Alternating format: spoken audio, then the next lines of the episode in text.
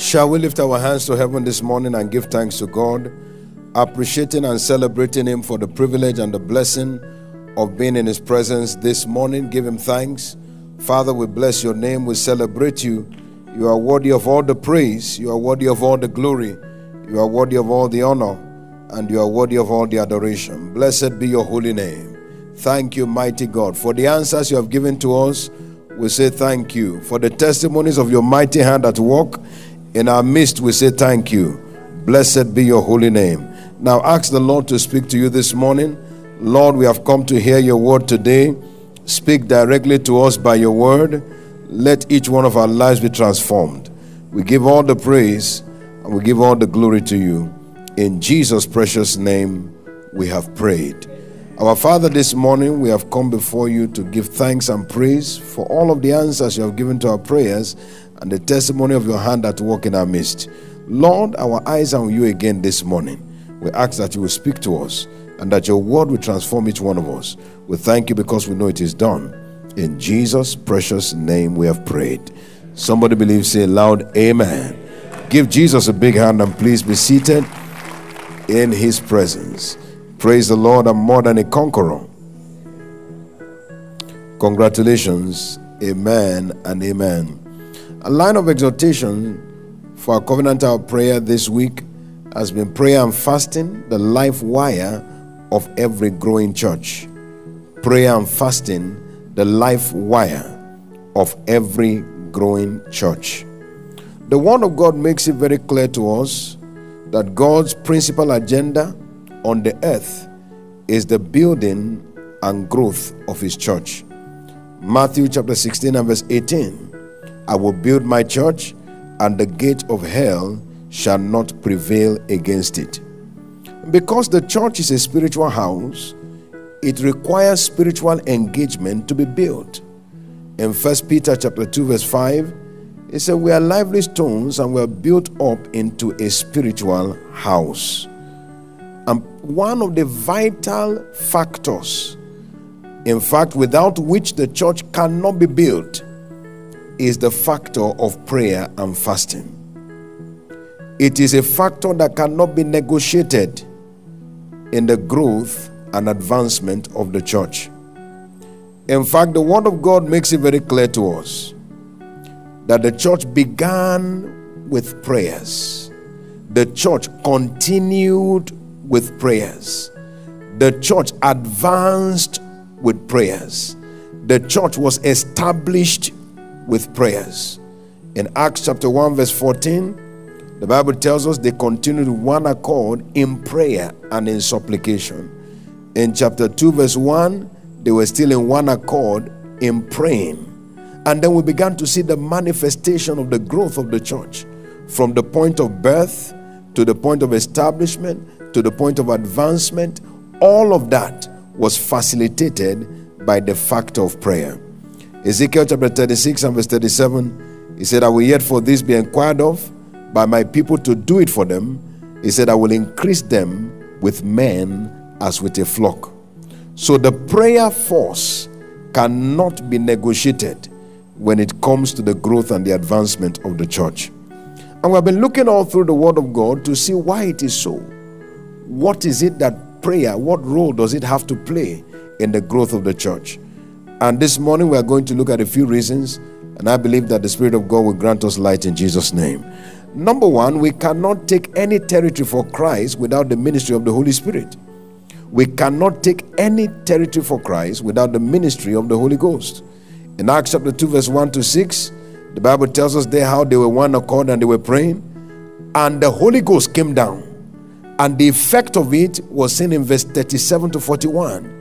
Suddenly, as Peter spoke, the hearts of men were pricked, and that day 3,000 souls were instantly added to the church. So we discover that the Holy Spirit must be engaged for the church of Christ to grow, and we engage Him on the altar of prayer. Every time we stand on the altar of prayer, we have an opportunity to engage the ministry of the Holy Spirit. We can invoke several of his operations. As we saw in the book of Acts of the uh, Apostle, chapter 2, The Bible said, after as they prayed, the, the, the Bible tells us there that suddenly there came a sound from heaven. And as a result of that sound, the Bible tells us that it was noise that brought and the multitudes came together. So, as the Holy Ghost was invoked, we saw the sound of heaven provoking the influx of souls. Not only that, it came down as a mighty rushing wind. And according to Numbers 11 and verse 31, when the wind blew, blew across the sea, it gathered quails into the camp. So the Holy Ghost comes down as we invoke Him on the altar of prayer. It comes down as the compelling sound that people cannot resist. They came from various languages rushing into the church because of the sound that every one of them could not resist. Like God's servant has told us, it is like an alarm. When an alarm goes off, a fire alarm goes off, everybody gets moving. No matter their condition, you see them rushing out, rushing in a particular direction because there is a sound that everybody understands. It's a sound that you don't have to speak a language particularly to understand it when that sound comes, no matter your language, you know what it means. It means start running. That's how the sound of the Holy Ghost is. It, it comes like an alarm that causes men to begin rushing in a particular direction. In this season, that alarm will sound in the realm of the spirit. Men will begin rushing from every nook, every cranny, every street, every lane. They will come rushing to this holy mountain. Isaiah 5 and verse 26, he said there, he said, He will He's unto them, he will raise an ensign, and he's unto them from the end of the earth, and they will come with speed swiftly. That shall be our experience in the name of Jesus Christ. Secondly, we must continue to destroy the hold of the wicked from off the lives of our new converts so they can be established in the faith and in the church. And we do that on the altar of prayer. In the book of Luke, chapter 11, verse 21 and verse 22, the word of God makes clear to us. He said, When a strong man armed keeps his palace, he said, His goods are in peace. But when a stronger than he shall come upon him, he will overcome him, and he taketh away from him his armor wherein he is trusted, and he divided his spoil. The strong man can be likened to the devil. The stronger man is the one that dwells in us. First John 4 4. Greater is he that is in you than he that is in the world. So as we engage the altar of prayer, we are able to discomfit the strong man, disarm him from the weapons that he has used to keep those souls captive in order to ensure their establishment in the faith and in the church. In Colossians chapter 4, we have the example of a man in verse 12 called Epaphras. He said, Epaphras, who is one of you, a servant of Christ. He said, He labors for you always fervently in prayers that you may stand perfect and complete in all the will of God. So it takes engagement of the altar of prayers for every one of our converts to stand perfect without shaking ground, without shifting ground. It takes engagement of prayer. That's why in the book of Galatians 4, verse 19, Paul the apostle speaking there, he said, My little children of whom I travail in birth again until Christ be formed in you. That travail is the travail of prayer. So we have a responsibility of engaging the altar of prayer and fast and amplifying it by fasting to see to the establishment of every one of our converts. In this season, like God's servant has continued to declare, there shall be no wasted labor. Every one of our converts will stand perfect and complete in all the will of God. Somebody believe it, say loud amen. And finally, number three, prayer and fasting provokes eruption of revelation amongst God's people, thereby attracting many more to Christ. It brings about eruption of revelation. Isaiah chapter 58, verse 6 Is this not the fast that I've chosen? And verse 8 Then shall your light break forth as the morning and when your light breaks forth, what happens? Isaiah chapter 60, verse 1 to 3 Arise, shine, for your light is come, and the glory of the Lord is risen upon thee. Verse 3 says, Gentiles shall come to thy light, and kings to the brightness of your rising. As we engage the altar of prayer and fasting, there is an outbreak of light that makes us individuals and entities of attraction by the hand of God upon our various lives. And that shall be our experience in this season in the name of the Lord Jesus Christ. That is why, as God is accomplishing the four level dimension of growth ordained, He will also be delivering to your hand your four quantum leap package in the name of the Lord Jesus Christ. Somebody believe it, say loud, Amen. Will you rise on your feet with me this morning? Lift your hand before God. Lord, I receive grace for effective engagement of the prayer and fasting altar in this season. I receive grace. Lift your voice and pray that prayer from the depth of your heart. Pray that prayer from the depth of your heart. I receive grace for effective engagement of the prayer and fasting altar in this season in the name of Jesus Christ. Lift your voice and connect with that grace. Connect with that grace. Connect with that grace. Father, thank you and blessed be your holy name. In Jesus' precious name, we have prayed. Give Jesus a big hand as we receive our Father this morning. Hallelujah. Now, for the word, give the Lord a big hand of praise. Amen. Two weeks of raw engagement changed that destiny forever. Two weeks two weeks. Waited on God for two weeks. And everything turned. Everything turned. Therefore, expect your massive turnaround as you genuinely, heartily engage with God's agenda for this hour. The cell grew from three to 22 adults and 20 children. Genotype changed from AS to AA. Marital struggles became marital breakthroughs. Everything steered with two weeks of self proclaimed fast. No, I must get this thing right this time. I'm, I just must get it right.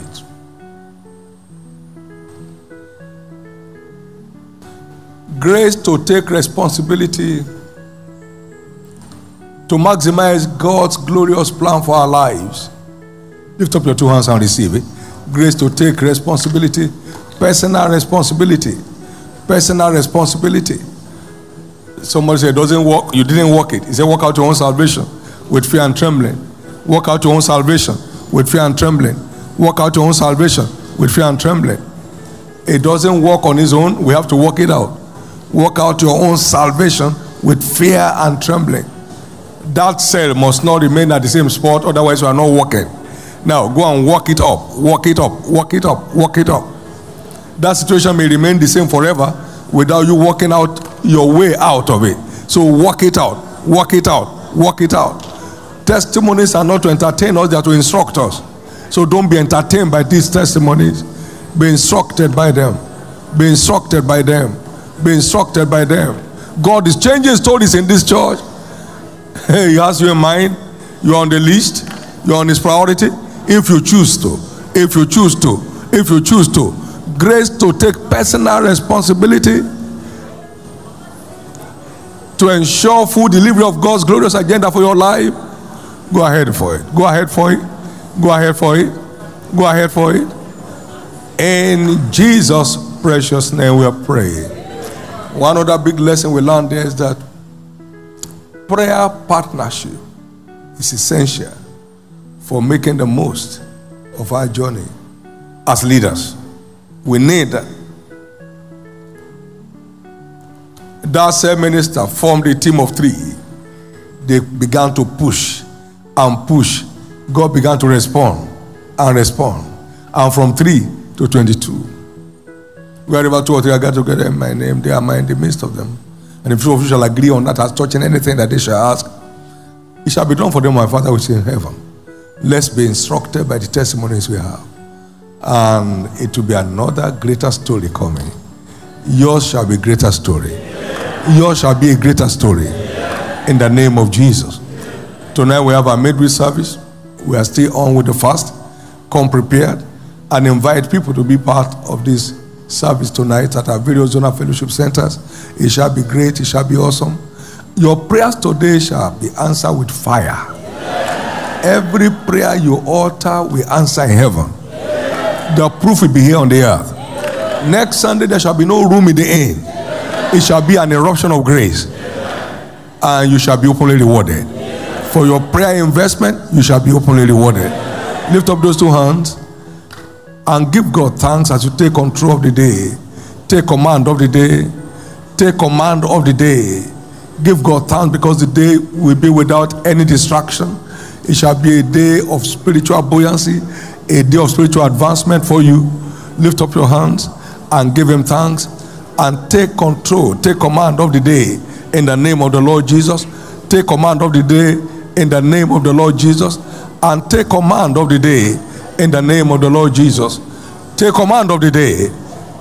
The grace that followed you the first day will follow you in stronger times today. After two days, will revive us. On the third day, will raise us up. You are changing level today. You are changing level today. It's the third day. Something must change your level today. Something must happen and move you forward today. You are taking charge of the day. You are taking command of the day right now, making declarations in faith. Now begin to appreciate Him and give Him glory. Thank you and thank you, Lord. Blessed be your holy name. You are worthy of all the praise and you are worthy of all the glory. Accept our thanksgiving. In Jesus' precious name we have prayed. Somebody believe, say loud, Amen. All our flowers have already been blessed. They are returning with a mighty harvest. In the name of the Lord Jesus Christ. Let's share the goodness of the Lord together. Surely God's goodness and mercy shall follow us all the days of our lives and we shall dwell in the house of the Lord forever. Amen. Peace. Praise the Lord. I'm more than a conqueror. Congratulations. Amen and amen. God bless you.